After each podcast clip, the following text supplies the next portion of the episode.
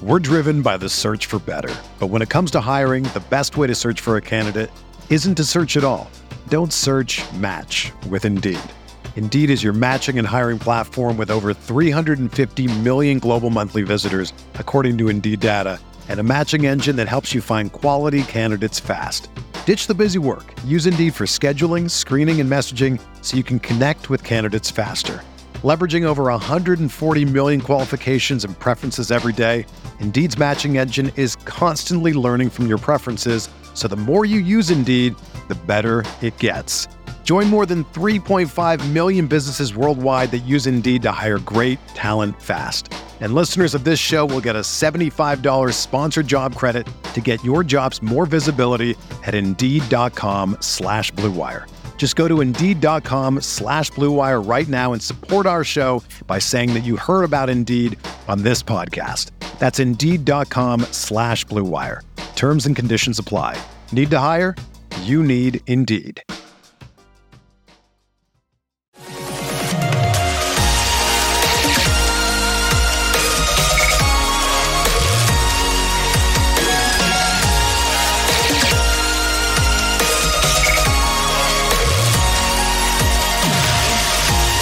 Away we go, episode 687 of the Al Galdi podcast. It is Friday, October 27th, 2023. His name is Eugene Shen.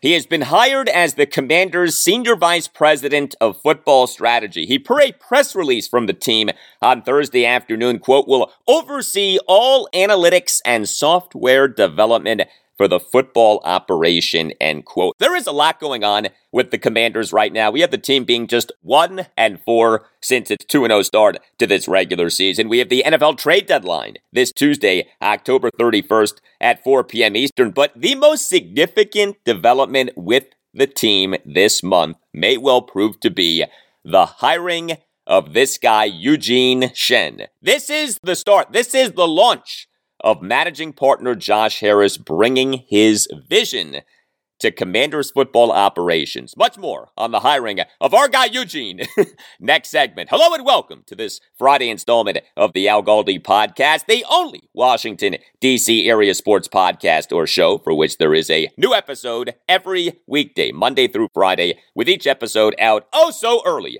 each weekday morning. This is the podcast that wakes up with you. This is the podcast that follows DC area sports so that you don't have to. This is a podcast on which I talk Commanders on every show, regardless of the time of year. Coming up on this show, in-depth preview of the 3-4 Commanders versus the 6-1 Philadelphia Eagles at FedEx Field on Sunday afternoon at 1 in Week 8 of the 2023 NFL regular season. I will talk Commanders offense, including an apparent sign of major change for the Commanders offensive line. Is Nick Gates being benched as the starting center in favor of Tyler Larsen? And I will discuss a very different pre-practice press conference for assistant head coach / offensive coordinator Eric Bieniemy early Thursday afternoon. Eric was very short with his answers, wasn't abrasive or anything like that, but he was different off the woeful performance of his offense in the 14-7 loss at the New York Giants this past Sunday afternoon. I then will talk Commanders defense, including what seems like a likely absence for linebacker Cody Barton for this game against the Eagles due to an ankle injury, and I'll get into key comments from defensive coordinator Jack Del Rio in his pre-practice press conference on Thursday. Jack talked about the Eagles offense, including the tush-push, or as Jack called it, the push-tush. Jack also addressed corner Emmanuel Forbes Jr., and Jack talked about sort of the possibility of some of his key players being traded prior to that NFL trade deadline this Tuesday. I have a guest for you to talk Eagles, Geoffrey Knox, the editor of InsideTheIggles.com. I will present to you rhyming keys, my keys to a Commanders victory in rhyming fashion, and I will give you my prediction for the game. And also on the show, college football. My thoughts on a dominant win for Virginia Tech on Thursday night. How about the Hokies? They smashed Syracuse 38-10 at Lane Stadium in Blacksburg, Virginia. A winning selection on Goldilocks. Thank you very much. But Tech now 3-1 in the ACC, and I have three more Goldilocks for you. Previews and picks for Maryland at Northwestern Saturday at noon. Number 25, James Madison, home to Old Dominion Saturday night at 8, and Virginia at Miami Saturday afternoon at 3:30. You can hit me up on X at Al Galdi. You can email me, the Al Galdi podcast at yahoo.com. I have gotten a lot of emails regarding Commanders quarterback Sam Howell.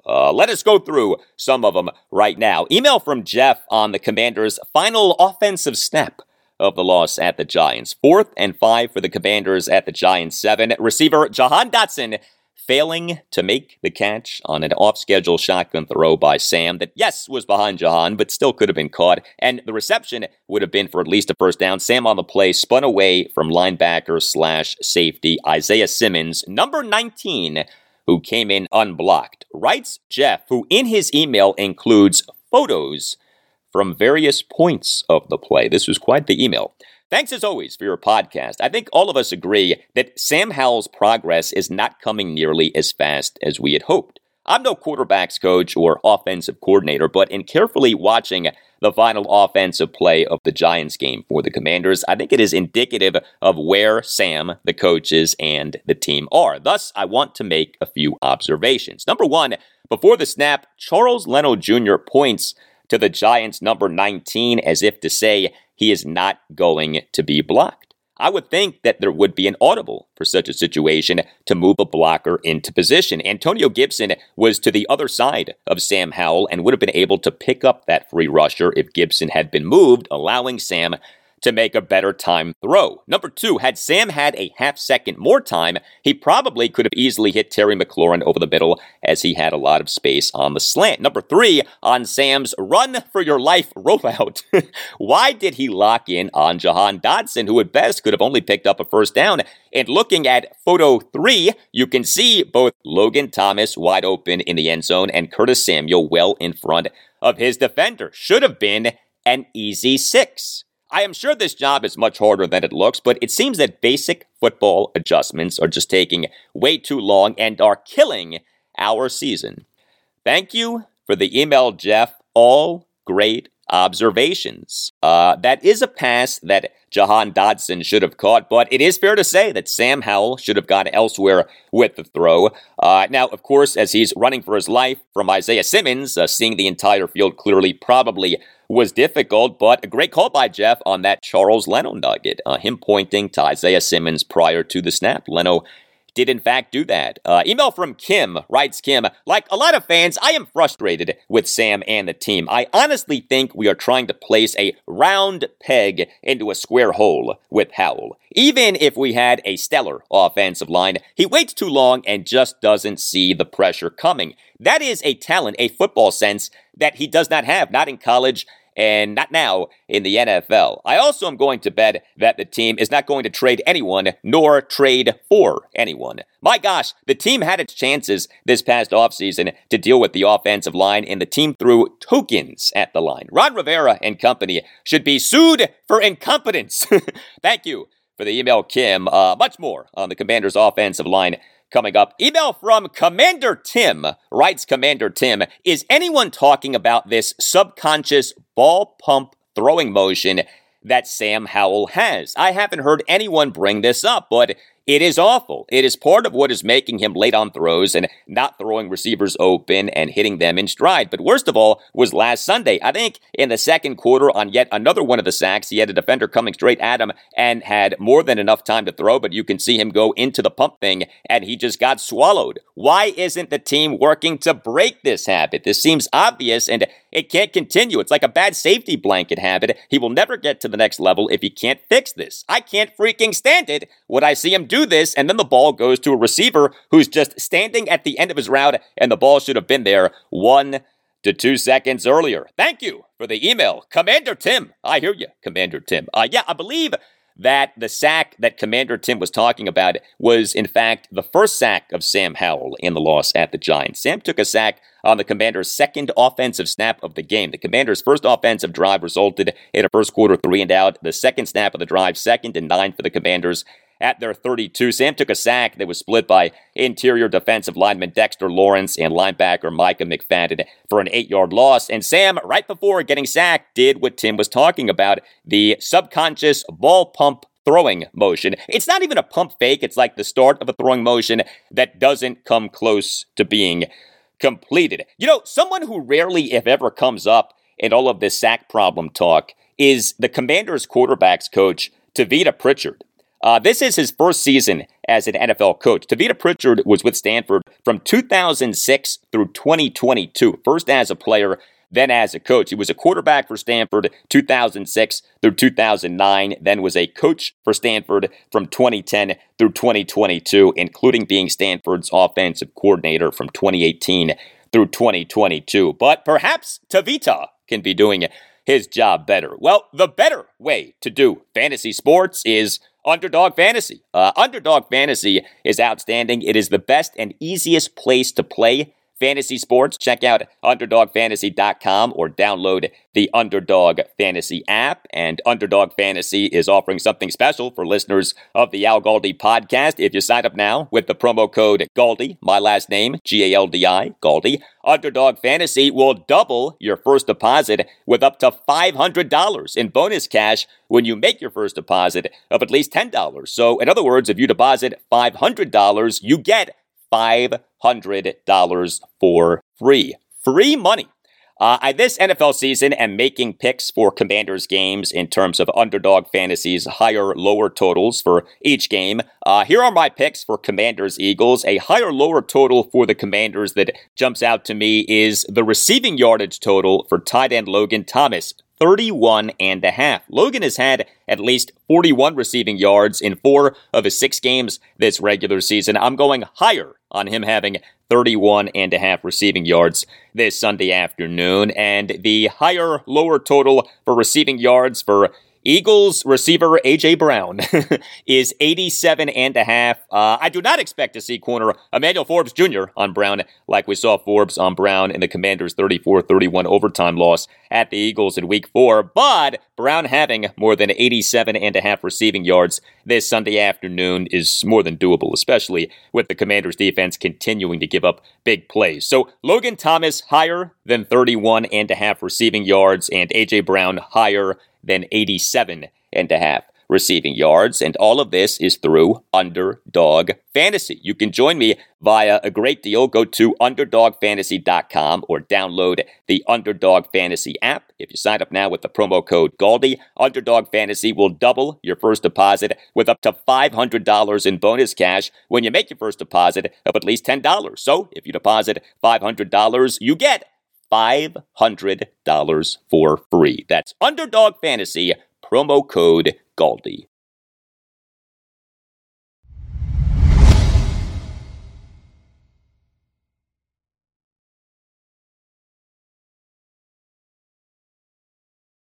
There are many reasons to be excited by the Commanders having new ownership. The number one reason is that the new ownership is not the old ownership. But the value of Josh Harris as Commanders managing partner isn't just that he isn't the former lead owner of the team, Dan Snyder. The value of Josh Harris as Commanders managing partner very much includes him being big on something that I've been big on for years and have talked about on radio and podcasts for years, and that I know many of you are believers in: analytics. Josh Harris, of course, is the managing partner of the Philadelphia 76ers and New Jersey Devils, in addition to being the managing partner of the Commanders. Josh's purchase of the 76ers was finalized in October 2011. The 76ers, from May 2013 to April 2016, had Sam Hinkie as their president of basketball operations and general manager, embracing the process, a tanking strategy in which the Sixers embraced analytics in a way that few teams ever have. The Sixers, since November 2nd, 2020, have had the analytically inclined Daryl Morey as president of basketball operations. Josh Harris's purchase of the Devils was finalized in August 2013. The Devils, in April 2019, hired this guy, Tyler Dello, as vice president of analytics, off him having been a leading authority in NHL analytics for years, including founding the website mc79hockey.com, one of the first analytics-based blogs for hockey. Josh Harris is a believer in analytics. He understands the value of data and information and rational and logical thinking. Remember his background. He graduated from the Wharton School of the University of Pennsylvania and then Harvard Business School. He made his fortune in private equity. He co-founded the firm Apollo Global Management in 1990. The Redskins/Washington football team/Commanders have never been considered a team at the forefront of analytics in the NFL. The teams that have been considered at the forefront of analytics in the NFL are the Philadelphia Eagles and the Baltimore Ravens. Look up how those teams have done over the last 15 years and compare how our team has done. I hope like heck that Josh Harris brings the Commanders to the forefront of analytics in the NFL. And we on Thursday afternoon got what is hopefully step one of that happening. The Commanders on Thursday afternoon announced the hiring of Eugene Shen as the team's senior vice president of football strategy. He, per a release from the team, quote, will oversee all analytics and software development for the football operation, end quote. Make no mistake, this is the beginning of Josh Harris putting his stamp on Commanders football operations. The change has begun. This is great news if you're a Commanders fan like me. Now, is Eugene Shen brilliant? Is he going to make a bunch of outstanding moves? Does he rate well among NFL analytics people? Hard to say, but here's what I do know. He spent years working for the Ravens, who, like I said, have been considered a team at the forefront of analytics in the NFL. Shen got his start in the NFL with the Ravens. He worked for them from August 2014 to May 2019, he rose to being the Ravens' director of coaching analytics. He worked closely with head coach John Harbaugh. Shen then worked as the Miami Dolphins' director of personnel analytics, this from June 2019 to May 2021. And Shen then worked for the Jacksonville Jaguars as their vice president of football analytics, this from May 2021 to July 2022. So Eugene Shen knows the NFL. He's not a newbie to the league. He earned his bachelor's degree from Harvard in 1993. He received his MBA from MIT in 1998. So Harvard and MIT, not bad. The value of analytics in sports cannot be overstated. What analytics are and what they provide so often get misrepresented, okay? Analytics help teams in so many ways. Drafting, player development, veteran player acquisitions, maximizing player performance, in-game strategy, player health.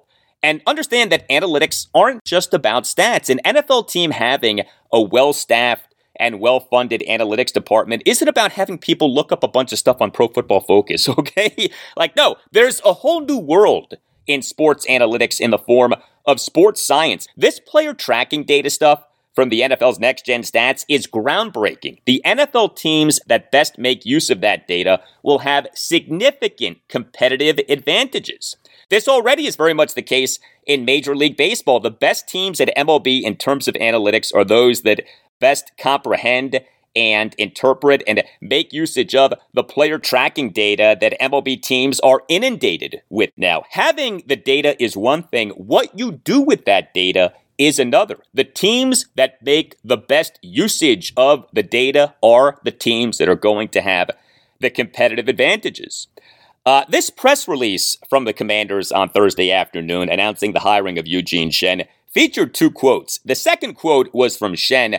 The first quote was from head coach Rod Rivera. I got a kick out of that because Josh Harris hiring Eugene Shen certainly would seem to be a nail in the coffin on Ron as Commanders head coach. Ron is not an analytics guy, even though he does seem open to analytics and he does reference analytics. The analytics, as Ron likes to say. Although, as I say, the way that Ron talks about analytics never conveys that he actually truly grasps what he's talking about. But Ron, in the press release, is quoted as saying, quote, Bringing Eugene's level of expertise to lead our analytics and software development enables us to build on our data capabilities to help inform decision-making. Eugene brings a great deal of practical NFL experience, and we look forward to bringing him into our conversations about the vision of our team going forward. The willingness of our ownership group to follow through on their pledge to allocate resources to data and analytics is exciting for the future of the franchise. End quote. Boy, that sounds just like something that Ron Rivera would say, doesn't it? Raise your hand if you think that Ron actually said all of that. I didn't think so. But here's the bottom line. If you are a Commanders fan like me, the hiring of this guy, Eugene Shen, is a big deal and is a great thing.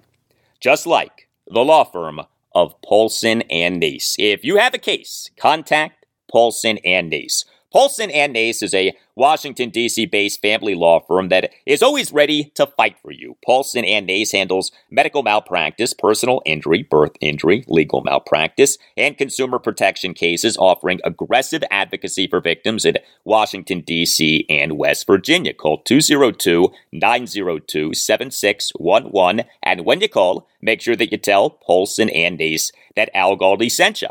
Paulson & Nace provides a passionate advocacy on behalf of injury victims designed to help them and their families move forward after the most difficult of times. And Paulson & Nace is excellent at what it does. Paulson & Nace has recovered millions of dollars for the sick and injured.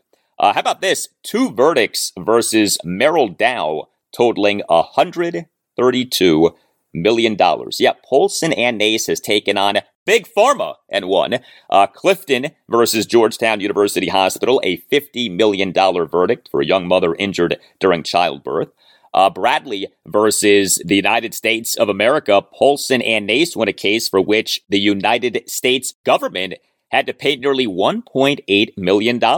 Paulson and Nace took on the U.S. government and won. If you have a case, contact Paulson and Nace. If you feel that you've been wronged, if you think that you've been wronged but aren't sure, call Paulson and Nace and schedule a no-obligation appointment. Call 202-902-7611. That's 202-902-7611. And when you call, tell Paulson and Nace that Al Galdi sent you. You can also visit paulsonandnace.com.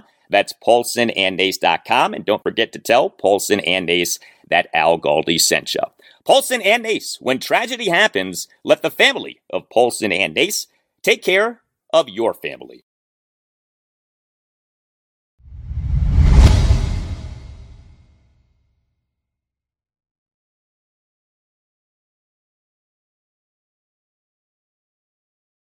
Well, this episode of the Al Galdi Podcast is for Friday, October 27th, 2023. This is the 9-year anniversary of one of the most improbable wins in Washington history, the 2017 overtime win at the Dallas Cowboys on Monday Night Football on October 27th, 2014. What I call the Colt McCoy game. Colt McCoy starting at quarterback over an injured Robert Griffin III and over a benched Kirk Cousins was terrific as the Redskins won at a Cowboys team that had been playing really well. October 27th, 2014. That was a fun night. We have not had nearly enough fun Washington game days over the last 30 years. What about our team's next game day? Week 8 of the 2023 NFL regular season gives us the 3-4 Commanders versus the 6-1 Philadelphia Eagles at FedEx Field this Sunday afternoon at 1. Next segment, we'll talk Commanders defense. Right now, Commanders offense. It was on Thursday's show, episode 686, that we talked about head coach Rod Rivera during his post-practice press conference on Wednesday afternoon, having said that change for the Commanders' offensive line could be coming. Ron was not specific about what change could be coming, but when asked about the possibility of Tyler Larsen being installed as the starting center, Ron did not dismiss that possibility. And sure enough, guess who was snapping to the Commanders' starting quarterback, Sam Howell, during the portion of Commanders practice on Thursday afternoon, open to reporters. Yes, you guessed him, Tyler Larsen. Are we this Sunday afternoon going to see Tyler Larsen start at center over a benched Nick Gates, who did not play well in the 14-7 loss at the New York Giants last Sunday afternoon. And if we, this Sunday afternoon, see Larsen over Gates, what does that say about the signing of Gates? Is one of the big offseason moves to fix the offensive line. The Commanders this past March signed Nick Gates as an unrestricted free agent to a 3-year contract with $8 million fully guaranteed at signing. If he has lasted just 7 regular season games as a team starting center, what does that say about this signing? Now, also for the Commanders this past March was them re-signing Tyler Larsen as an unrestricted free agent. Although, as you may recall, the Commanders cut Larsen. The Commanders on August 29th announced that they and their cut down to 53 had released Larsen, but the Commanders on August 31st announced having signed Larsen to the 53-man roster. Washington initially signed Larsen in March 2021 as an unrestricted free agent. This is a stat that has gotten trotted out a lot. It's hard to know how meaningful this stat is, but the Commanders in the 2022 regular season went a sparkling 6-1-1 in games that Larsen started. Whether that is correlation or causation, hard to say. But that is the thing, 6-1-1 in games that Larsen started in the 2022 regular season. But center may not be the only Commanders offensive line position at which we have change. Left guard Sadiq Charles is looking like he won't be playing on Sunday afternoon. He was listed as not practicing on Thursday afternoon. This off him being listed as not practicing on Wednesday afternoon. He and the loss at the Giants re-injured his problematic calf. If he can't play against the Eagles, the belief is that either Ricky Stromberg or Chris Paul will be the Commanders' starting left guard. Also, right guard, Samuel Cosmi, he was listed as a full participant for Thursday afternoon's practice. He was listed as a limited participant for Wednesday afternoon's practice due to a hip ailment. Receiver Curtis Samuel was listed as a limited participant for Thursday afternoon's practice. He was listed as not practicing on Wednesday afternoon due to a foot injury. And tight end Cole Turner was listed as a full participant for Thursday afternoon's practice. He was listed as a limited participant for Wednesday afternoon's practice due to an ankle injury. For the Eagles, corner Bradley Roby, he for Thursday was listed as not practicing for a second consecutive day. This due to a shoulder injury that had him inactive for the Eagles last game, the 31-17 win over the Miami Dolphins on Sunday Night Football. 3 key Eagles defensive players were listed as limited participants for Thursday. Interior defensive lineman Jordan Davis due to a hamstring, corner James Bradbury due to an ankle, and linebacker Zach Cunningham due to an ankle. All 3 of those players were not listed on the Eagles injury report for Wednesday. The Eagles on Wednesday conducted a walkthrough, so that's why their injury report for Thursday had some more players than Wednesday's injury report had. The Eagles defense is good. The Eagles for this regular season through week 7 were number 10 in the NFL in total defense per DVOA. Meantime, Commanders assistant head coach / offensive coordinator Eric Bieniemy, a popular topic these last few days. He on Thursday did a pre-practice press conference that started shortly after 12 p.m. You can always email me, the Al Galdi podcast at yahoo.com. Email from Jamie Houston, writes Jamie, Al, don't play Eric Bieniemy's long answers this week when he meets with the media. Nobody wants to hear his soliloquies to benign questions to which he says 1,000 words and tells us nothing. We all see the results on the field. Pressure on the quarterback and the sack situation have not improved at all, and that's not all on Sam Howell at this point. A good offensive coordinator adjusts play calling for what we saw this past Sunday, and Bieniemy failed to do so for too long. He's determined to run his plays no matter what the results on the field are. Thank you for the email, Jamie. Well, no worries, my friend. I will not be playing Eric Bieniemy's long answers this week because he this week did not provide long answers. Eric Bieniemy's Thursday pre-practice press conferences this season had routinely lasted for close to 20 minutes. Well, Eric's Thursday pre-practice presser this week lasted for about 9 minutes. That was it. We on Thursday afternoon got an Eric Bieniemy who was short with his answers, who did not want to say much with his answers, and who appeared to be humbled by what happened in that loss at the Giants. A game in which the Commanders scored just 7 points, went just 1 of 15 on third downs, and just 1 of 3 in the red zone, and allowed 6 sacks. Now, Eric on Thursday afternoon wasn't rude or mean or anything like that, and he did make it a point to call himself and his coaching staff out. Eric begins each Thursday pre-practice presser with a brief statement. Here was the statement, and then the initial exchange, which was with Commanders insider John Keim of ESPN. Obviously, we're coming off a tough loss. I got to do a better job. Our coaching staff's got to be better. With that said, I'm all ears. So along those lines, then, there were a lot of talk, did you guys adjust soon enough the other day?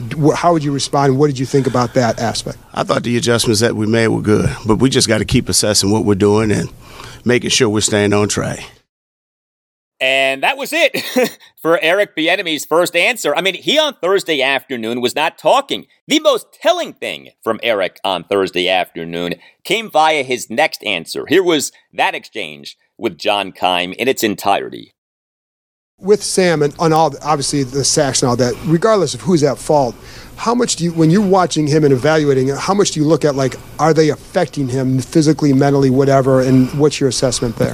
You know what? My assessment is always the same. Sam is in the process where he's having an opportunity to start, on a weekly basis. We're evaluating everything that he's doing, still seeing him making some improvements, certain things he's not improving upon, but we're going to keep assessing everything as we continue moving forward. Do you see it wearing on him at all mentally? I see Sam competing and having fun.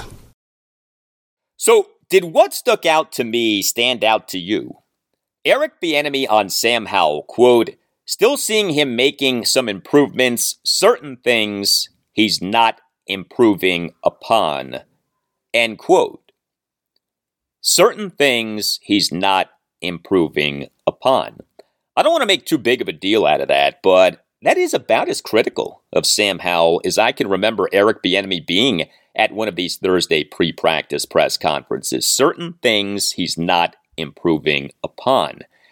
That seemed like something that Eric said out of frustration, as in he's growing frustrated with Sam. Although Eric also said some good things about Sam right there. That is why I wanted to play the exchange in its entirety. More from Eric later in his press conference on Sam Howell. This exchange between Commanders insider J.P. Finley of NBC4 and Eric.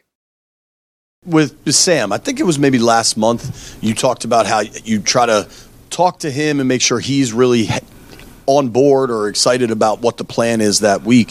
When you get in-game and you start making those adjustments, considering how young he is that more of a like a discussion, or is that more of a, all right, man, here's what we're going to do. We got to change X, Y, Z. It's some of both. You're always discussing because first and foremost, he needs to feel comfortable. If he's not comfortable, it ain't worth us doing it. So, but that's just a part of the process that we do each and every week. I want to make sure there's an open line of communication, but on top of that, making sure that both of us are evaluating everything and not just doing, okay, what I feel is best or what he feels is best, but what is best for us as a unit. And that includes the entire coaching staff as well. Well, as for the potential change for the Commanders' offensive line and how the line played in the loss at the Giants, we on Thursday afternoon had this back and forth between a good friend of this podcast, Commanders insider Ben Standig of The Athletic, and Eric Bieniemy. Ron mentioned yesterday that you guys are at least considering some changes along the offensive line. What for you, whether changes occur or not, what for you is something you're at least looking at to say, okay, this is where an area where maybe we need to consider something different? Well, first of all, like I said, I got to do a better job. Our coaching staff got to do a better job of making sure that our guys are mentally and physically prepared. Each and every week, we're always evaluating what we need to do. So that's basically where we are. With regards to the sacks, we've talked a lot about Sam holding the ball, things like that. This game, it felt like they were just getting there quick, and he didn't have time to react. Was there something different about this type of pass rush that was a different complication for you guys than other weeks? Just like I said, first and foremost, I got to make sure that we're getting ready. Okay. Second of all, it's my job to make sure I'm making the necessary adjustments and doing all the little things that needs to be done to helping us to be at our best. So we'll keep evaluating and we'll keep it moving forward.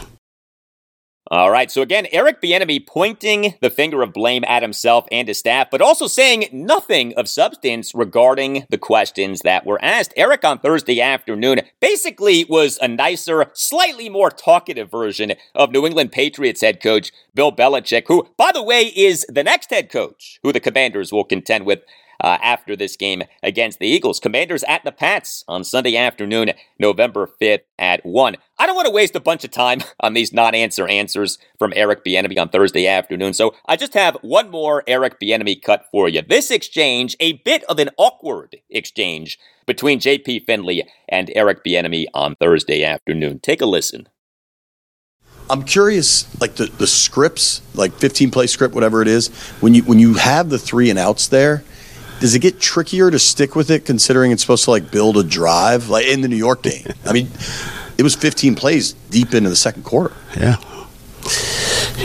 you did a good job of evaluating that. But do you look to maybe get away from it sooner? Let me just say this, okay? And I want to make sure I'm being plain and clear. Not that I'm being rude. We always. First and foremost, I'm always assessing what we're doing, always evaluating what we're doing. At the end of the day, I just want to do what is best for us. Then you look at what needs to be done. You evaluate everything that has taken place, and you make the necessary adjustments from there. Yeah, man, we on Thursday afternoon had a different Eric Bieniemy at the mic. Perhaps due to frustration, perhaps due to anger, perhaps due to dismay, perhaps due to humility, as in he has been humbled. Perhaps due to all of these things. Here's what I know. Eric Bieniemy in the Commanders' loss at the Giants this past Sunday afternoon got outcoached by Giants defensive coordinator Don Wink Martindale. And if Eric wants to be a head coach, something like what happened this past Sunday afternoon at the Giants can't happen. Now, I do think that Eric Bieniemy knows offense. I do think that Eric's a smart guy. I don't think that one game fundamentally changes how you should view Eric Bieniemy. I don't all of a sudden look at him and think, oh, this guy's a buffoon. You know, he doesn't have a clue, all right? But last Sunday was a bad day for old EB. And he and his Commanders' offense need to be a lot better. Well, there's no catering service better than Catering by Uptown.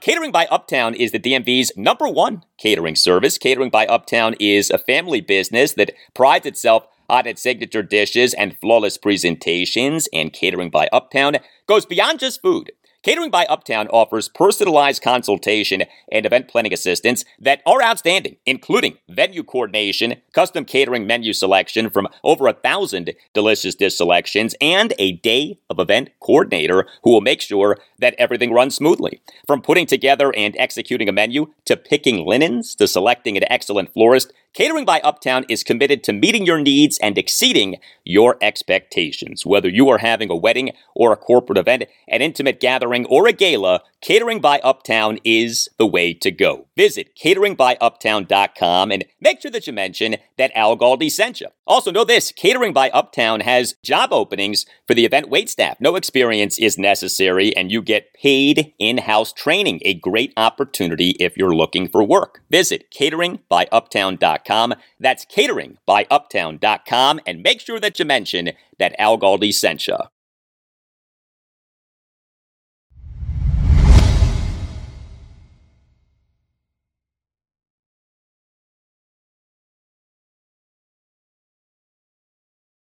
Five-star ratings and positive reviews of the podcast help us out a lot. You on Apple Podcasts and on Spotify can rate the podcast. Five-star ratings are greatly appreciated, and you on Apple Podcasts can write a review saying that you like the podcast. The review does not have to be long, can be just a sentence or two. But thank you very much for doing the ratings and the reviews. We move now to talking Commanders defense in preparation for their game against the Philadelphia Eagles at FedEx Field this Sunday afternoon at 1. It is looking like linebacker Cody Barton will not play in this game. He, for Thursday afternoon's practice, was listed as not practicing for a second consecutive day. This due to the ankle injury that he suffered in the 14-7 loss at the New York Giants this past Sunday afternoon. Commanders defensive coordinator Jack Del Rio on Thursday did a pre-practice press conference that started shortly before 12 p.m. This was Jack on what now for the defense with Cody Barton likely out, and then you'll hear a follow-up exchange with Commanders insider Ben Standing of The Athletic.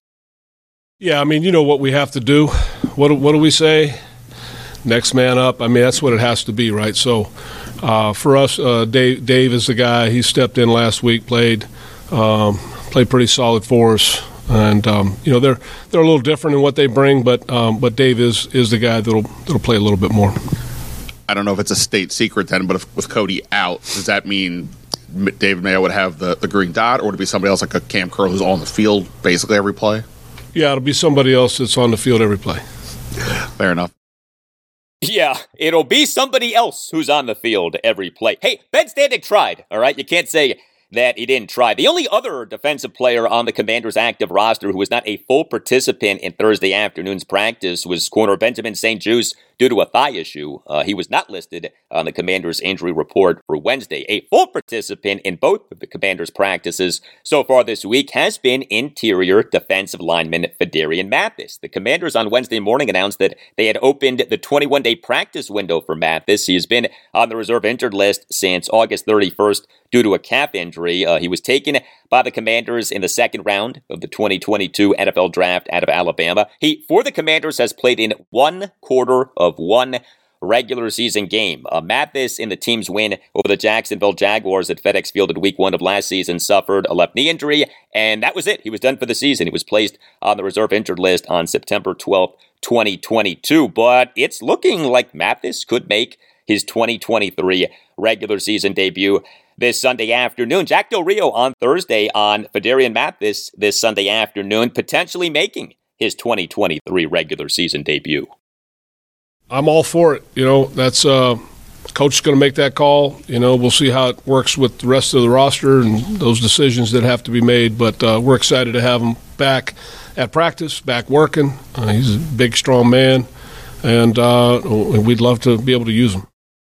Well, as for the Eagles offense, not a single offensive player has been listed on the Eagles injury report so far this week. The Commanders defense on Sunday afternoon in facing the Eagles offense is facing one of the best offenses in the NFL. The Eagles for this regular season through week 7 were number 9 in the NFL in total offense per DVOA and were number 11 in the NFL in yards per play. 5.49. The Commanders in their 34-31 overtime loss at the Eagles in Week 4 saw the Eagles generate 415 total net yards of offense and average 6.19 yards per play. Quarterback Jalen Hurts, receivers A.J. Brown, Devontae Smith, and the Virginia product, Olamide Zaccheaus, tight end Dallas Goedert, running backs DeAndre Swift, and Kenneth Gainwell, all are talented, all can produce. How about the Eagles' offensive line? If you go by the win rate metrics from ESPN based on player tracking data from the NFL's Next Gen Stats, the Eagles for this regular season through Week 7 were number 4 in the NFL in pass block win rate and were number 1 in the NFL in run block win rate. Here was Jack Del Rio on Thursday on the Eagles' offense. Yeah, I mean, it starts up front. You know, they've got a really strong, talented offensive line, well coached. They do a lot of things well. That's kind of where it all starts. You know, up front in the trenches. You know, they that's what allows them to run it, throw it, do all the things they do. So that's where it begins. I think the addition of, you know, over the last couple of years, they add a A.J. Brown. You know, they go out and they get the running back. I mean, you're talking about special players. So they've done a really good job putting together playmakers around Jalen, and Jalen's gotten better and better. And so they're a very good offense. Yes, they are. One of the things that has made the Eagles offense very good is the brotherly shove, the tush push, the quarterback sneak play that is as reliable as any play in the NFL right now. This was Jack Del Rio on Thursday on if the Commanders, having already played the Eagles this season, makes Jack's defense better prepared for the tush push. No, I think the combination of the line, the quick center, the quarterback with the 1,000-pound squat, whatever it is. I mean, you add all these factors, they add up. They do it better than anybody else in the league right now. That's just what it is. We'll take our shot at it, but we hope to keep them out of those situations. You know, the less push tush or whatever the heck it is, the less of that we line up against, the better. That's right. I agree. The less push-tush, the better. The push-tush. Why the heck not? What is going to happen with corner Emmanuel Forbes Jr. this Sunday afternoon? It was that Commanders overtime loss at the Eagles in Week 4, in which we first really saw the struggles of Forbes. Forbes in that game for Pro Football Focus was targeted 13 times and gave up 9 catches for 197 yards. Then came Forbes in the 40-20 loss to the Chicago Bears at FedEx Field on Thursday Night Football in Week 5, being so bad that he got benched. The benching did end with him playing in the loss at the Giants this past Sunday afternoon. Although he barely played, he played on 7% of the Commanders' defensive snaps, a total of just 5 snaps. Jack Del Rio on Thursday on how Emmanuel Forbes did in his return, and then you'll hear a follow-up exchange with Commanders insider John Keim of ESPN. He did okay. Yeah. He's working at it. I like the way he's working. He's competing, and that's what we ask. Was there anything different about his play, even in the limited action? Nothing to comment on. All right. Well, the Commanders' best corner this season, to me, has been Kendall Fuller. Pro Football Focus grades are on a scale of 0 to 100. Fuller's overall grade for PFF for this regular season is 81.2. Benjamin St. Juice's is 74.2. Emmanuel Forbes is 37.8. Jack Del Rio on Thursday on Kendall Fuller. I think he's just been really solid. He's consummate pro. He studies. He works hard. We're trying to play to his strengths, and he's had a good start to the year. Yes, he has, but Kendall Fuller also is set to be an unrestricted free agent this coming offseason. He is one of many significant Commanders players who are set to be unrestricted free agents this coming offseason. Others include edge defenders Montez Sweat and Chase Young. We've spent a good bit of time discussing what the Commanders should and will do regarding the NFL trade deadline this Tuesday, October 31st at 4 p.m. Eastern. But consider this Sunday afternoon's game against the Eagles could be Washington's final game with Montez Sweat, Chase Young, Kendall Fuller, and others. This game could mark the end for the Commanders' defense as currently constructed. But during Jack Del Rio's pre-practice press conference on Thursday, had the following exchanges involving Ben Standing and Jack, and Commanders insider Nikki Javala of the Washington Post and Jack. Here you go. As somebody who's been a head coach before, obviously it's trade deadline week and people want to trade this, do that. How challenging is it to bring in players this point of the season and incorporate them, even if they're good, to maximize the scenario if you do want to bring somebody in? Well, I think the best offer we had was a ham sandwich for me with no mustard. So we're going to pass on that. That's a different – we didn't have that when I played, so I never experienced it as a player. As a coach, it's not something that I'm in charge of. Those kind of discussions are for other people, so I don't have much to add to that. I did have a ham sandwich quote for you. I had something. You didn't say what kind of ham. Right, really good ham, honey baked ham. Do you talk to the guys about that at all?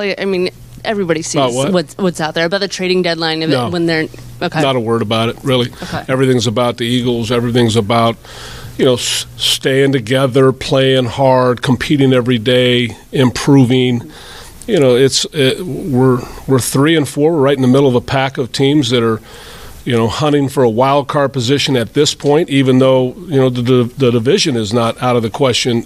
But we're going to have to start winning a hell of a lot more than we have. Mm-hmm. But the bottom line is, one week at a time in this business. The NFL is, just look around the number of stories, and then the next week how it changes. It's a week-to-week league.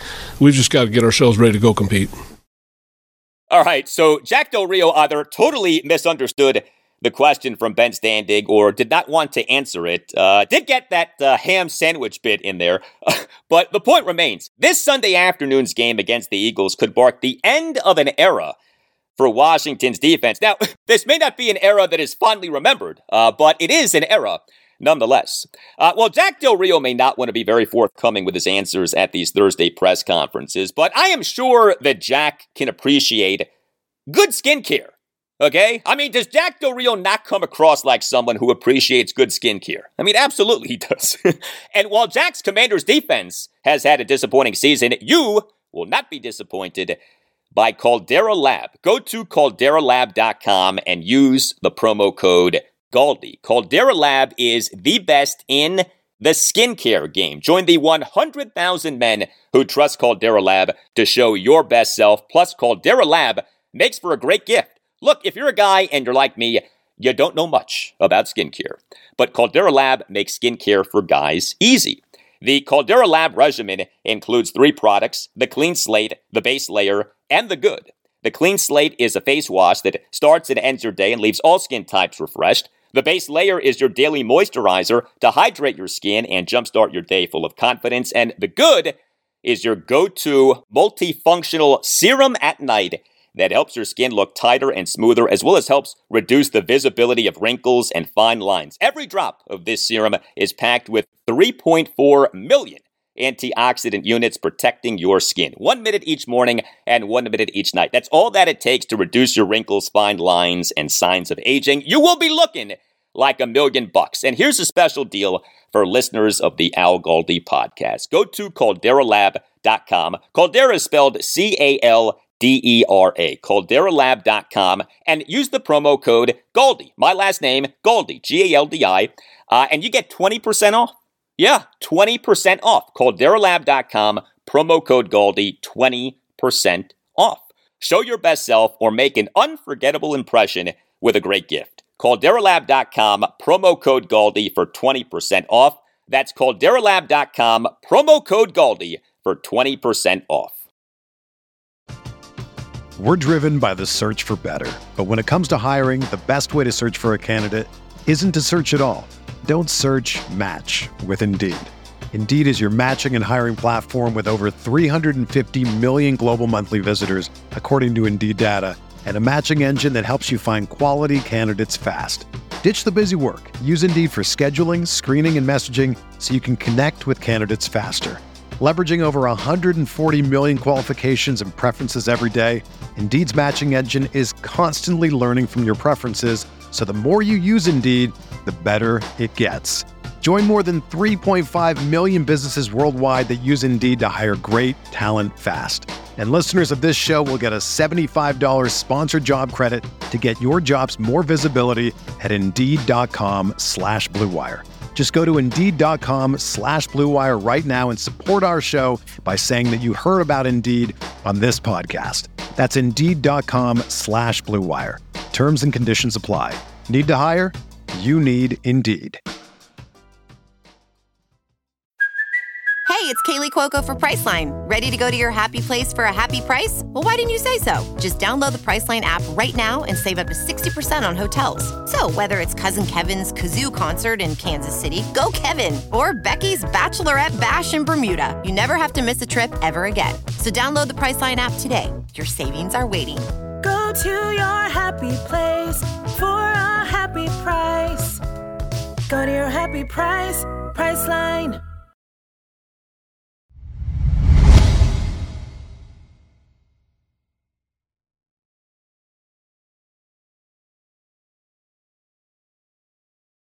Well, Washington has been owned by the Philadelphia Eagles in recent years. Washington has lost 10 of its last 13 games against the Eagles, although one of the biggest wins for Washington with Rod Rivera as head coach was the win at the Eagles last season, the 32-21 win at the Eagles on Monday Night Football on November 14th, 2022. The Commanders versus the Eagles at FedEx Field this Sunday afternoon at 1. For great insight on the Eagles, I'm very pleased to welcome to the Al Galdi podcast Geoffrey Knox, the editor of InsideTheIggles.com. Not InsideTheEagles.com, InsideTheIggles.com. IGGLES. You can follow Geoffrey on X at GQ_4_EVA. Geoffrey, nice to talk to you. How are you? I appreciate you taking time to invite me, man. I'm great. I hope you are. Yeah, doing well. Better than the Commanders are doing, but maybe not as well as your Eagles are doing. The Eagles last season won the NFC Championship. I know that not everything has been perfect with the Eagles this season, but they, for this regular season, have the best record in the NFC 6-1. They're coming off a big 31-17 win over the Miami Dolphins on Sunday Night Football. Is this Eagles team better than last season's Eagles team? They're not better right now. There's some offensive inconsistency. There may be some issues with Jalen Hurts as far as health is concerned. You know, we had in 2021, we had the ankle injury, and then in 2022, we had the AC joint injury with the shoulder, and now it looks like there's a knee injury, and this team's not going to go very far if we have to field Marcus Mariota and ask him to suit up and play important games. Jalen Hurts has been hurt before. And we know this team doesn't have a chance of getting back to the Super Bowl and actually winning it this time if he's not on the field. But I am a little bit concerned that, you know, though we've talked about injuries on several occasions, we haven't talked about injuries this early in the season. As far as what we've seen from the defense, I'm pretty satisfied with what we've seen from them so far. Sean Desai looks like he has the potential to be a little bit better than Jonathan Gannon was. We saw the student in Sean Desai take the teacher, Vic Fangio, to school a little bit on Sunday. And I was satisfied to see that. So seeing a high-powered Miami Dolphins defense be kind of held in check as best you can to some degree, keeping them under 250 yards and keeping them off the field as much as possible and keeping Tyreek Hill, even though he scored a touchdown from going ham on you, is something to celebrate. But we've seen areas where tight ends from other teams who are reasonably efficient can cause this team's trouble at the second level. It's hard to duplicate 70 sacks in a season under any circumstance, but obviously that's taking a step backwards. But looks like Hassan Reddick, after shedding the cast, looks like he may be a little bit better. But I'm worried about aging corners. James Bradbury is a physical guy, but they play a lot of very fast receivers and guys who can kind of take advantage of his skill set or the things that he doesn't do well. Darius Slay is human. Darius Slay had a nice pick on Sunday evening, but there are times when he can be taken advantage of as well. So with aging corners and not much after that, I'm kind of satisfied with the top half of the depth chart, to make long story short, but that bottom half is where I see concerns. And I'm just hoping that they can hold serve, but I'm kind of concerned what I've seen from Brian Johnson as well. There's long periods of offensive drives where we don't see much sustained success. And I'd like to see some better play calling, particularly in the red zone. They did a much better job in the red zone on Sunday, but it's been a consistent issue all season. It's one that I need to correct if they're going to be, seriously thinking about making deep playoffs runs this year. Regarding this knee issue for Eagles quarterback Jalen Hurts, he in the second half of the win over the Dolphins had a brace on his left knee, but he has not been listed on either of the Eagles' first two injury reports for this week. What do we know about this Jalen Hurts left knee situation? We don't know much. The Eagles are top secret about everything. They won't tell us anything, but here's what we understand. Jalen Hurts played the second half of the Miami Dolphins game in primetime. He played that with a leg brace on. Apparently that was to sustain some issues he was having with his knee. I did notice on the scramble shortly before halftime and on the play that he made to A.J. Brown, which I think should have been giving him 6 points just off style points, even though we know A.J. Brown was short. Looked like there was some discomfort on a scramble there, and it looks like there was some discomfort in trying to buy enough time to get the ball to A.J. on that particular fourth down play. But the second half was played with a brace on. He apparently states that he wasn't injured during the game. Nick Sirianni said during a recent press conference that he doesn't think that there'll be any physical limitations, but, you know, nobody can guarantee that on a Wednesday afternoon. But Jalen, from what I would believe, probably felt some discomfort in the Los Angeles Rams game, even though I don't really have anything to verify that, just eyeball tests and things of that nature, which could have explained the poor performance against the New York Jets. But this was an injury he sustained in Week 7, could have been as early as Week 5, maybe Week 6. Jalen Hurts overall is having a good season, but he has committed 10 turnovers, 8 interceptions, tied for the most in the NFL this regular season through Week 7, and 2 lost fumbles. Just some bad turnover luck, or has the play at times not been what it should be? Play's not been what it should be in times, and probably some bad luck as well. We could argue that during the past couple of weeks, there were some situations where altered throws based off some pressure could have caused some things. If you want to be very specific about, you know, what happened and when during the New York Jets game, There was a pass that Dallas Goedert normally hauls in 9 times out of 10. This was just the 1 time out of 10 that he didn't. It ricocheted into the hands of a Jets defender. And then with playing without your 2 starters on the right side of the line, didn't play well at all.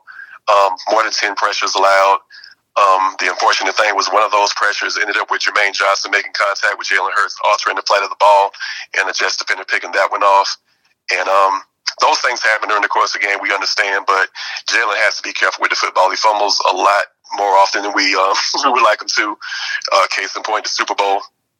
But there was a bad-looking fumble in Miami during the Miami game, during the most recent home game. And Jalen just has to be smarter with the football, take better care of the football and things of that nature. But, yeah, the turnovers are cause for concern. And another reason why, to answer one of your previous questions, I don't think we're ready to state that this Eagles team is as good as it was last year. They have the talent. They look good on paper. But the other thing that I'm concerned about is if there are any issues or any major injuries at important spots. Again, the bottom half of the depth chart isn't nearly as strong as the top half.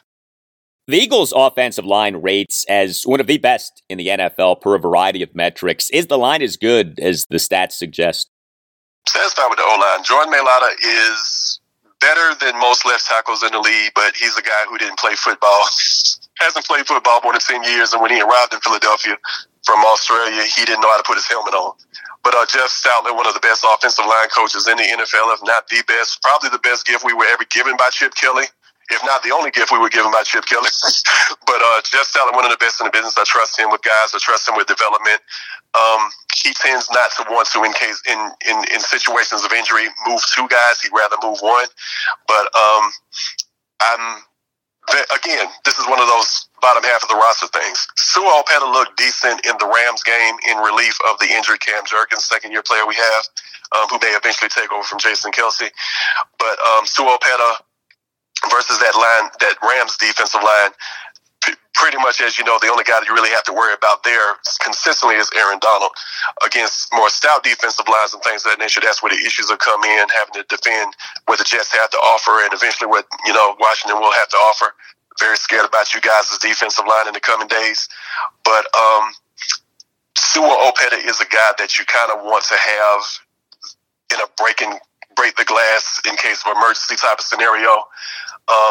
This team has never been as good with Lane Johnson as they are without him.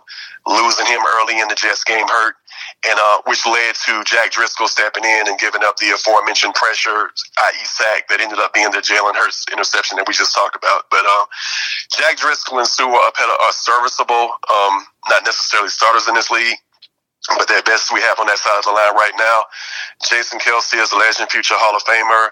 Landon Dickerson is one of the best in the business. I trust Jordan Mailata, but there are some issues on the right side of the line, and that's what concerns me at the moment. A.J. Brown destroyed the Commanders in the first game between these two teams this season, the 34-31 overtime loss for the Commanders at the Eagles in Week 4. 9 receptions for 175 yards and 2 touchdowns on 13 targets. Brown, for this regular season through Week 7, was number 2 in the NFL in receiving yards, 809, was number 4 in the NFL in receptions, 52, and was tied for number 2 in the NFL in receptions for at least 20 yards, 14. Is he the Eagles' best receiver since Terrell Owens in 2004 and 2005? That's a good question. I would say Terrell Owens, yeah, possibly. As far as when you add up the entire skill set and things of that nature. Now, Merrill Reese is our radio broadcast and has been since before I was alive, seen a lot more Eagles football than we have. So I'm going to defer to Merrill on this. Merrill says the greatest wide receiver trio he ever saw was Deshaun Jackson, Jeremy Maclin, and Jason Avant. Until now. Devontae Smith is amazing. A.J. Brown is amazing. We were hoping for a little bit more from Quez Watkins. Quez has a tendency to show up bad and look bad in like big spots when we need him to be good. But A.J. Brown statistically looks like he can be the best ever to do it. He had some decent success from Irving Fryer. We don't have a huge history of great wide receivers. We don't have any Art Monks. We got him when he was at the end of his career, But we have the potential to see a great career blossom here. And the brilliance of A.J. Brown is he creates opportunities for other players and things of that nature, but 5 consecutive games of 125 yards receiving or more ties the NFL record. which I believe he'll probably break on this Sunday, because the Eagles have a tendency to pay attention to that thing and make sure they happen.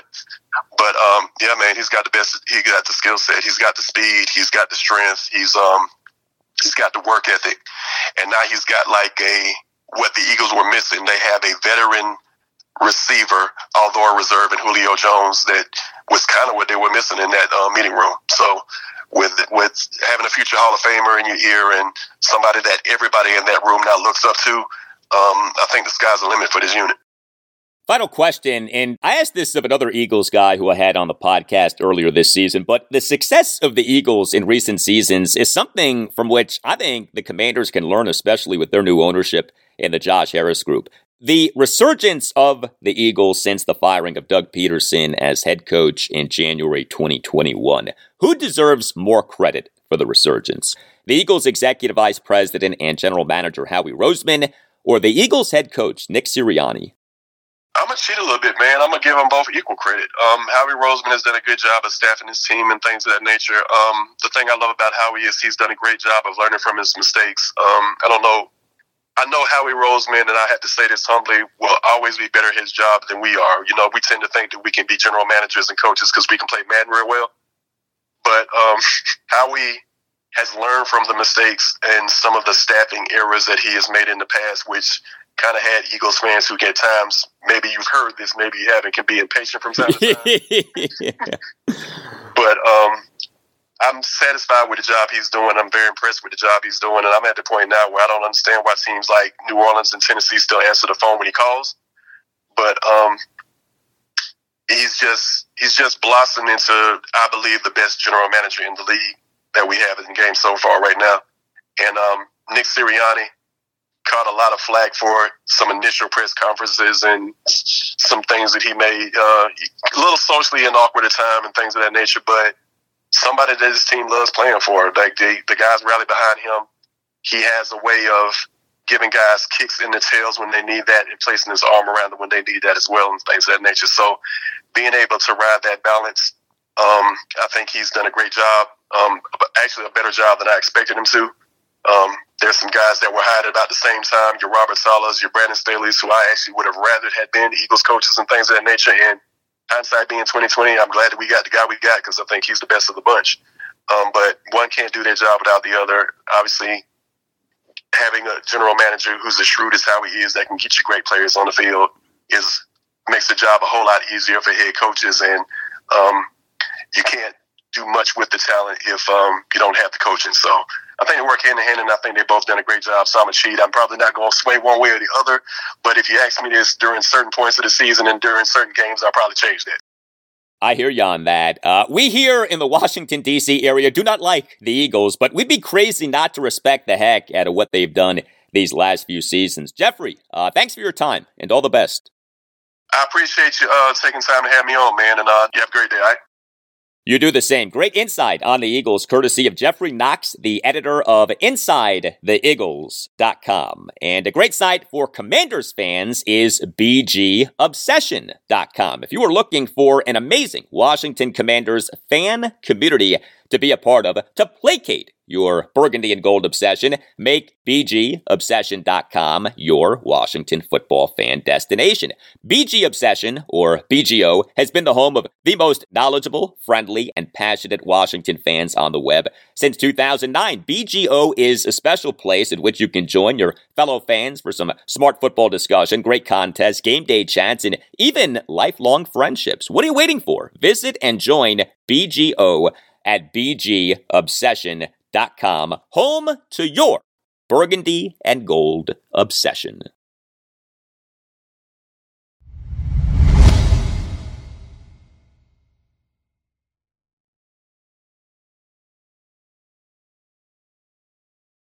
Well, for the second time in this month of October, the Commanders are playing the Philadelphia Eagles. October 1st, a 34-31 overtime loss at the Eagles. This Sunday afternoon, October 29th, a game against the Eagles at FedEx Field had one. The Commanders for this 2023 NFL regular season are 3-4, have the fourth worst point differential in the NFC, -50. The Eagles for this regular season are an NFC best 6-1, have the third best point differential in the NFC, +45. My friends, it is that time. The time to rhyme. It is time for Rhyming Keys, my keys to a Commander's victory in rhyming fashion. Now, always know, these rhymes are not meant to be good. They are not good, okay? They are terrible, in fact. The rhymes are only meant to make a few points, and in fact, I have a saying for this segment. The saying is counterintuitive, but the saying makes sense when you really think about it. The worse the rhyme, the better the time. And so let's have a good time. Here we go. Hardcore analysis combined with scheduled fun. Rhyming keys for a Commanders win against the Eagles on Sunday afternoon. How do the Commanders win this game? We now rhyme the ways. Rhyming key number one. This is for Commanders assistant head coach / offensive coordinator Eric Bieniemy and the entire Commanders offense. Do not let Nicholas Morrow lead to more sorrow. Commanders quarterback Sam Howell has been sacked at least 4 times in each of the team's 7 games this regular season. He, in that overtime loss at the Eagles in Week 4, played well, but he got sacked 5 times in that game. 3 of the sacks were by linebacker Nicholas Morrow. Those are his only 3 sacks this regular season. The purpose of this rhyming key isn't so much Morrow as it is the sacks. Sam Howell, the offensive line, the tight ends and running backs in terms of blocking and getting open, the receivers in terms of getting open, Eric Bieniemy with his play calling. All parties share in the blame for the Commander's sack problem, and all parties need to be better.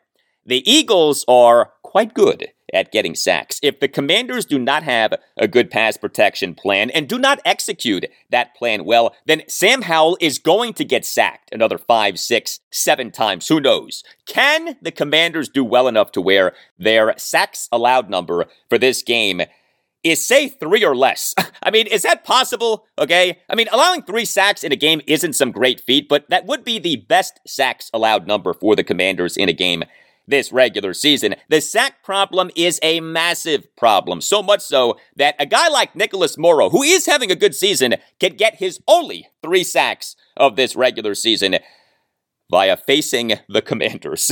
And so rhyming key number one, this for Eric Bieniemy and the entire Commanders offense. Do not let Nicholas Morrow lead to more sorrow. Rhyming key for Commanders Eagles number 2. This is for defensive coordinator Jack Del Rio and the entire Commanders defense. On 3rd and long, you must be strong, because lurking above is the brotherly shove. The Eagles for this regular season are 10 of 14 on 4 downs. The biggest reason why is the brotherly shove, the tush push. It has become a near automatic quarterback sneak play for a first down. The Eagles in their last game, the 31-17 win over the Miami Dolphins on Sunday Night Football, went 4 of 4 on 4th downs. 3 of the 4 4th down plays were brotherly shoves, were tush pushes. 2 of them came in the Eagles' own territory on a fourth quarter drive, with the Eagles nursing a 24-17 lead. 4th and 1 for the Eagles at their 26, 4th and 1 for the Eagles at their 37. Each play resulted in a 2-yard run by quarterback Jalen Hurts on a brotherly shove. I'd say that the Commanders' defense needs to stop the brotherly shove, but I don't know that there is stopping the brotherly shove. It may be essentially unstoppable. And so the Commanders' defense on Sunday afternoon, being good on 3rd downs matters a lot. Not only in terms of not allowing 3rd down conversions, but also in terms of not giving up substantial yardage on a 3rd down play to where it sets up a 4th and short. The Commanders for this regular season through Week 7 were 15th out of 32 NFL teams in lowest opponents' 3rd down efficiency, 38.4. That's mediocre, middle of the pack. But the Commanders in their overtime loss at the Eagles in Week 4 held the Eagles to just 4 of 12 on 3rd downs. Also stopped the run. Held Eagles running backs DeAndre Swift and Kenneth Gainwell to combined 18 carries for just 70 yards. So that works out to a yards per carry of just 3.89. But the Commanders in that game got carved up by Jalen Hurts, who went 25 of 37 for 319 yards, 2 touchdowns, and no interceptions, and had 9 carries for 34 yards, although 24 of those yards came on one run, a fourth quarter, 1st and 10, 24-yard pistol play action scramble. The Commanders on Sunday afternoon need to be stout on third downs, because a Jalen Hurts 8-yard completion on a 3rd and 9 is as good as a first down completion. And so rhyming key number 2, this for Jack Del Rio and the entire Commanders defense. On 3rd and long, you must be strong, because lurking above is the brotherly shove. And rhyming key for Commanders Eagles number 3, this too is for the Commanders defense. Make it so that Jalen Hurts continues to be struck by bad turnover luck.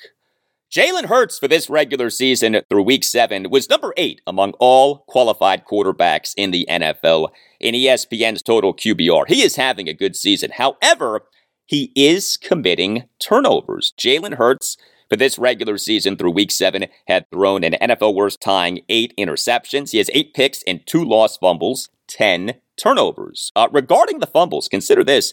If you go by the data on NFL.com, Jalen Hurts in each of the previous 3 regular seasons, 2020 through 2022, had 9 fumbles, but just 2 lost fumbles. But he, this regular season, has 2 fumbles, both of which have been lost. The fumble luck has turned on Jalen Hurts. The turnover luck has turned on Jalen Hurts. Planning to get takeaways is not a sound defensive game plan, because takeaways so often are random and flukish, but the Commanders winning this game would seem to require them generating a takeaway or 2 or 3. And Jalen Hurts this season, for whatever reason, has a turnover problem, and he also has this mysterious left knee situation. And so rhyming key number 3, this for the Commanders defense, make it so that Jalen Hurts continues to be struck by bad turnover luck.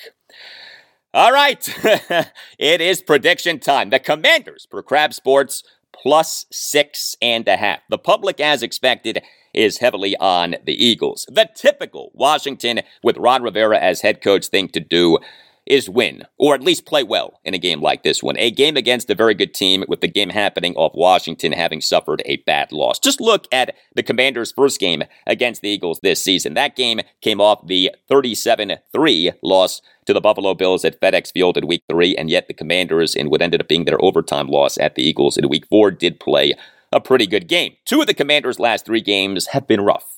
Doubled up by the Chicago Bears 40-20 at FedEx Field on Thursday Night Football in Week 5, ending the Bears' 14-game regular season losing streak, beaten at the New York Giants 14-7 in Week 7, with the Giants coming into the game just 1-5 this regular season. But the Commanders winning, or at least playing well, against the mighty Eagles this Sunday afternoon should shock no one.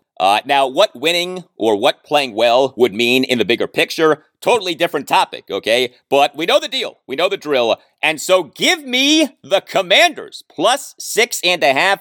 Final score.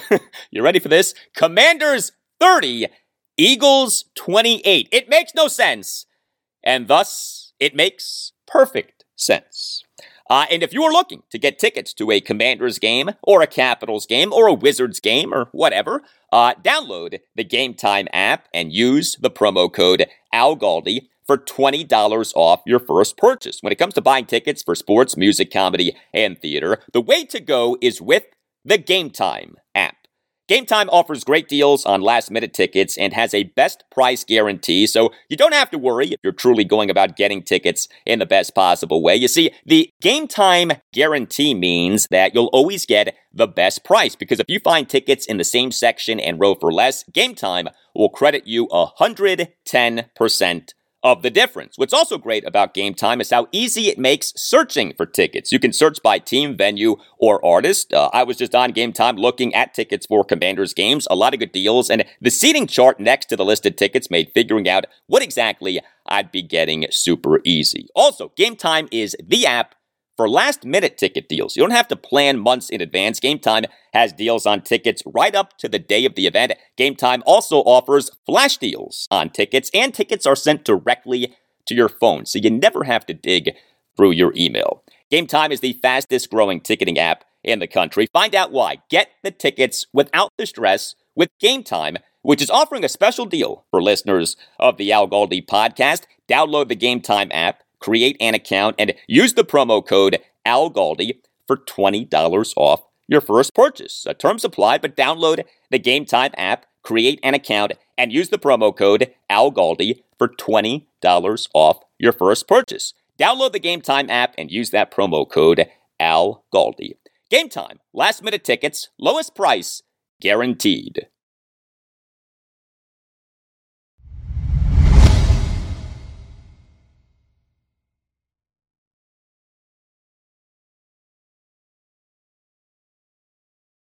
Well, we move now to college football, and what a last 8 days for college football in the Commonwealth of Virginia. James Madison, Virginia, Old Dominion, Liberty, and now Virginia Tech all winning over the last 8 days. The Hokies, a blowout win on Thursday night. They improved to 4-4 overall and 3-1 in the ACC with a 38-10 win over Syracuse at Lane Stadium in Blacksburg, Virginia on Thursday night. Lane Stadium was on fire for this game. Legendary Hokies quarterback Mike Vick was in attendance. Tech has won 3 of its last 4 games. Yes, is benefiting from a soft portion in the schedule, but, you know, the Hokies were part of other teams' soft portions of schedules. Tech has gone from a bad team to now a more than respectable team. Head coach Brent Pry has the program moving in the right direction. The Hokies in this rout of Syracuse led at the half 33. Tech's offense was outstanding. I tell you, Tech's offense really has gotten going. The Hokies on Thursday night generated 528 total net yards of offense, averaged 6.68 yards per play, went 8-16 on third downs, and won the time of possession battle by 23 minutes, 24 seconds. Brent Pry went with Baylor transfer Kyron Drones as a team starting quarterback for a 6th consecutive game. As the Hokies QB1 to begin the season, Grant Wells has been dealing with an ankle injury. But at this point, how is Drones not the Hokies QB1? He on Thursday night was good again. Drones went 15-24 for 194 yards, a touchdown, and no interceptions. He took 2 sacks, but he had 6 carries for 65 yards when you take out the 2 sacks that he took. And also when you take out the 2 sacks that Kyron Drones took, the Hokies had 51 carries for 327 yards and a touchdown. Tech's rushing offense was awesome. Running back in North Carolina A&T transfer Bashaul Tutin had 18 carries for 118 yards and a touchdown. Running back Malachi Thomas had 13 carries for 87 yards and had a 16-yard touchdown pass on a trick play. Everything was going well for the Hokies on Thursday night. Tech's defense on Thursday night was excellent. The Hokies held Syracuse to just 137 total net yards of offense, an average of just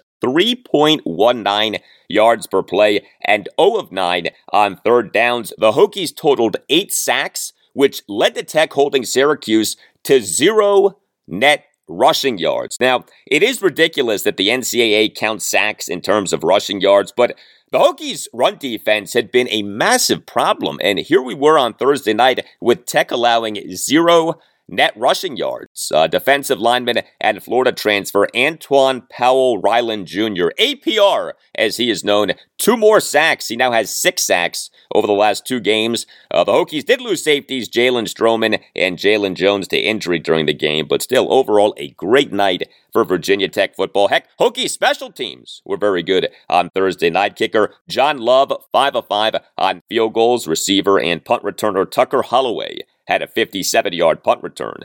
Here was Brent Pry during his post-game press conference on Thursday night.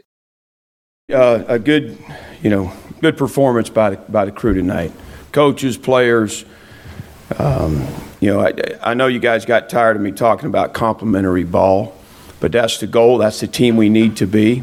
And I thought we did that tonight again. We built on that. We started fast, which was something we emphasized this entire off period with the team. We needed to do that against this group. The last couple games they've had, the team started fast, North Carolina, Clemson, Florida State, and we knew that would be important. So proud of the guys, a lot of good things tonight. I want to say that the crowd was fantastic. if you're out there, the way we started that game, and they were rattled, they had penalties, the crowd was a factor in how we started the game and in us starting fast. Just a big night all in all. Yes, it was. And next up for Virginia Tech is a big game at number 18 Louisville, Saturday afternoon, November 4th at 3:30.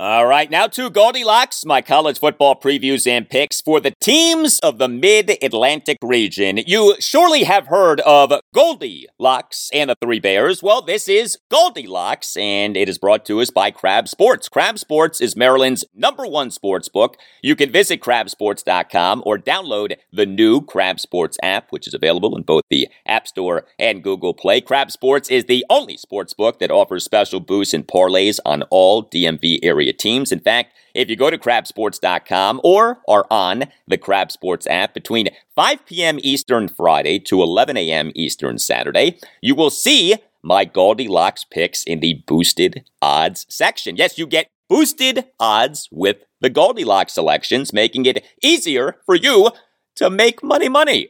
And know this, Crab Sports is offering a $500 first bet insurance promo for new customers. Place your first bet of up to $500, and if it loses, Crab Sports will pay you back in a free bet. So you have a second chance to win, a second chance to make money. Join Crab Sports now with the promo code GALDI, G-A-L-D-I, my last name, GALDI. So crabsports.com or the Crab Sports app, promo code GALDI. And Crab Sports is working in partnership with a fellow Maryland homegrown business, The Green Turtle, with its free-to-play game. You can win up to $25,000 3 times per week, and the free-to-play game is completely free to play. Just submit your picks for Thursday Night Football, Sunday Football, and Monday Night Football, and depending on how many picks you get right, you will qualify for the $25,000 Green Turtle gift cards and Crab Sports free bets. Crab Sports is awesome, and Crab Sports wants to remind you to please play responsibly. For help, visit mdgamblinghelp.org or call 1-800-GAMBLER. Must be 21 years of age or older. So the premise of Goldilocks has been picking games for the Big Four of college football in the Mid-Atlantic region: Maryland, Navy, Virginia Tech, and Virginia. However, I do have a rule. If an FBS team in the region not among those four gets ranked, or at the very least shows itself to be very good, it earns its way into Goldilocks. And such is the case for James Madison. And so this week I'm welcoming the Dukes to Goldilocks for this season. No game for Navy in this college football week 9. The midshipmen fell to 3-4 overall with a 17-6 loss to then number 22 Air Force at Navy Marine Corps Memorial Stadium in Annapolis, Maryland last Saturday afternoon. Next up for the Mids at Temple on Saturday afternoon, November 4th at 2. All right, here we go. Goldilocks game number 1, Maryland at Northwestern, Saturday at noon. The Terrapins per Crab Sports -13.5. The Terps are coming off a bye and are coming off 2 consecutive losses. October 7th, a 37-17 loss at then number 4 Ohio State. October 14th, a terrible 27-24 loss to Illinois at a rainy CQ Stadium in College Park, Maryland, as the Terps in their homecoming game lost to an Illinois team that came into the game just at 2-4 overall and 0-3 in the Big Ten. Maryland for this game was a 13.5-point favorite for multiple shops. The Terps blew a 14-7 second quarter lead in allowing Illinois to score 17 consecutive points. The Terps did tie the game at 24 late in the fourth quarter, but lost the game on a 43-yard field goal by Illinois kicker Caleb Griffin as time expired in the fourth quarter. So the Terps for this season are 5-2 overall and 2-2 in the Big Ten. The Northwestern Wildcats for this season are 3-4 overall and 1-3 in the Big Ten. Northwestern is not good. Northwestern barely beat Howard. We love Howard, but Howard is an FCS program, and yet Northwestern on October 7th at home defeated Howard by a final score of just 23-20. Northwestern lost the second half of that game 27. The question with this game for the Terps at Northwestern is which Maryland team is going to show up. The Terps team that got off to the 5-0 start, or the Terps team that has not been at its best the last two games, especially the Illinois game. Losing at Ohio State is understandable. Losing at home to Illinois is inexcusable. Terps quarterback Talia Tungavailoa needs to be better. He and that loss to Illinois had a very mixed game. This off in the loss at Ohio State, having had a rather bad game. Maryland has major problems if it loses to Northwestern. Give me Maryland minus 13.5. Make money, money, make money, money, money. Thank you, Snoop Dogg. Goldilocks game number 2, number 25, James Madison, the newcomer to Goldilocks. Home to Old Dominion Saturday night at 8. The Dukes per Crab Sports minus 18.5. And the Dukes are ranked. They are number 25 in the Associated Press poll that came out last Sunday, second consecutive October at which JMU is in an AP Top 25 poll. Although the Dukes in October 2022 off being ranked lost a 45-38 loss at Georgia Southern on October 15th, 2022. The first of 3 consecutive losses for JMU off a 5-0 start to last season. Will this season's Dukes team handle success better? JMU improved to 7-0 overall, 4-0 in the Sun Belt Conference with a 29 win at Marshall. Now, 2 Thursday nights ago, October 19th, the Dukes led at the half 3-0. They then won the second half 17-9. The story of the game was JMU's defense, which held Marshall's offense to just 7 points. The other 2 points came on a safety on JMU's offense, but JMU's defense held Marshall's offense to a yards per play of 2.73. That is a phenomenal yards per play allowed for defense in today's college football. And a big reason that the yards per play was so low, the Dukes totaled 8 sacks, 5 of which were by defensive lineman Jalen Green, who tied the school record for sacks in a game. Jalen Green, a product of Our Lady of Good Counsel High School in Olney, Maryland. JMU for this season, as of games through Wednesday, was 17th in the FBS in defensive efficiency per ESPN. What might the Dukes defense do against an Old Dominion offense that is not good? Now, the ODU Monarchs have won 2 consecutive games. ODU improved to 4-3 overall and 3-1 in the Sun Belt Conference with a 28-21 win over Appalachian State at SB Ballard Stadium in Norfolk, Virginia last Saturday night. But ODU has chaos at quarterback. This all started in the second quarter of the Monarchs' 10-9 home win over Texas A&M at University Commerce on September 23rd when ODU head coach Ricky Ronnie benched starting quarterback Grant Wilson in favor of Jack Shields. Ronnie then started Shields at quarterback for each of ODU's next 2 games, but in the second quarter of the 17-13 win at Southern Miss on October 7th, benched Shields in favor of Wilson. So for this win over Appalachian State, Ronnie started Wilson. He went 18-25 for 188 yards, a touchdown, and no interceptions, but he took 5 sacks. ODU's quarterbacks this season have taken a ton of sacks, so there has been this instability for Old Dominion at quarterback. Meantime, James Madison's QB1, Jordan McLeod, he for this season, as of games through Wednesday, was 16th among all qualified quarterbacks in the FBS in ESPN's total QBR. By the way, Liberty quarterback Caden Salter was 15th. And also, by the way, ODU's rushing offense in that win over Appalachian State was really good. Running backs Kadarius Callaway and Keyshawn Wicks combined for 25 carries for 186 yards and 2 touchdowns, both of which were by Wicks. This game for JMU against ODU is JMU's homecoming game. Will this season's Dukes team handle being ranked better than last season's team did? I say yes. Give me James Madison minus 18.5. Make money, money, make money, money, money. And Goldilocks game number 3, Virginia at Miami, Saturday afternoon at 3:30. The Cavaliers per Crab Sports plus 18.5.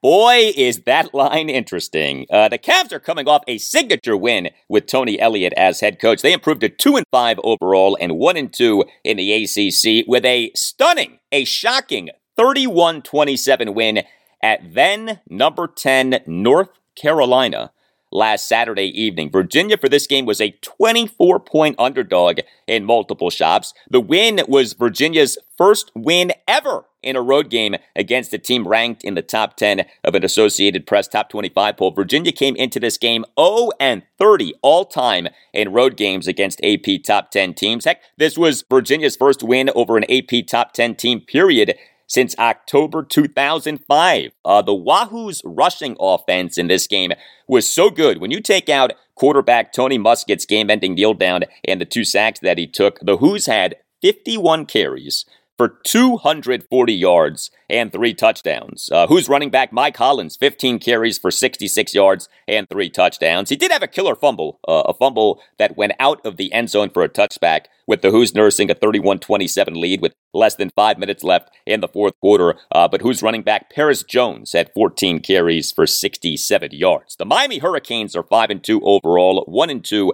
in the ACC. They're coming off a 28-20 double overtime home win over Clemson last Saturday night. The Canes won that game despite their starting quarterback Tyler Van Dyke being out due to injury, but he is expected to play in this game against Virginia, which is plus 18.5 coming off that big win at Carolina. The public, not surprisingly, is all over UVA for this game. The line is begging you to take UVA. Do not take UVA. When the Las Vegas odds makers want you to go one way, that is when you go the opposite way. Give me Miami minus 18.5.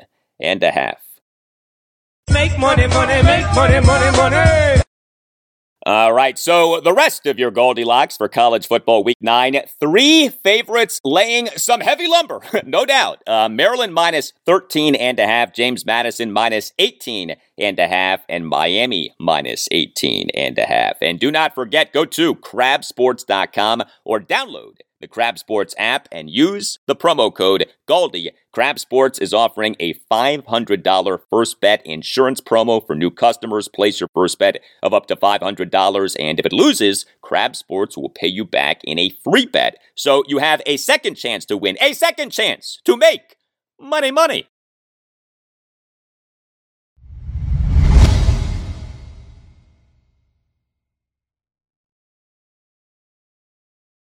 And that will do it for you and me for now. Keep the feedback coming. You can hit me up on X at Al Galdi. You can email me, the Al Galdi Podcast at yahoo.com. Monday's show, episode 688. We'll have a lot for you on the Commanders, in-depth reaction to and analysis of whatever happens in their game against the Philadelphia Eagles at FedEx Field this Sunday afternoon at 1. Also on Monday's show, my thoughts on college football week 9, which includes Maryland at Northwestern Saturday at noon. Number 25, James Madison, home to Old Dominion Saturday night at 8. And Virginia at Miami Saturday afternoon at 3:30. And on Monday's show, we'll talk Capitals and Wizards. 2 games for the Caps this weekend. Home to the Minnesota Wild Friday night at 7 and home to the San Jose Sharks Sunday evening at 5. The Wizards have 1 game this weekend, their regular season home opener, home to the Memphis Grizzlies Saturday night at 8. Have a great weekend, and I'll talk to you on Monday. So the less push-tush or whatever the heck it is, the less of that we line up against, the better. Everyone is talking about magnesium. It's all you hear about. But why? What do we know about magnesium? Well, magnesium is the number 1 mineral that 75% of Americans are deficient in. If you are a woman over 35, magnesium will help you rediscover balance, energy, and vitality. Magnesium supports more than 300 enzymatic reactions in your body, including those involved in hormonal balance. From functional medicine doctors to mental well-being and female hormone experts, we all know that magnesium is the one mineral to improve all aspects of well-being and health. But which one? Magnesium Breakthrough from Bioptimizers, the trusted choice recommended by leading experts, with 7 best-absorbed forms of magnesium to ensure your body receives the support it needs for overall well-being. Go to bioptimizers.com/balance today and use code BALANCE10 for 10% off. Support your journey to wellness at bioptimizers.com/balance. Magnesium Breakthrough from Bioptimizers, your foundation to optimal health and vitality.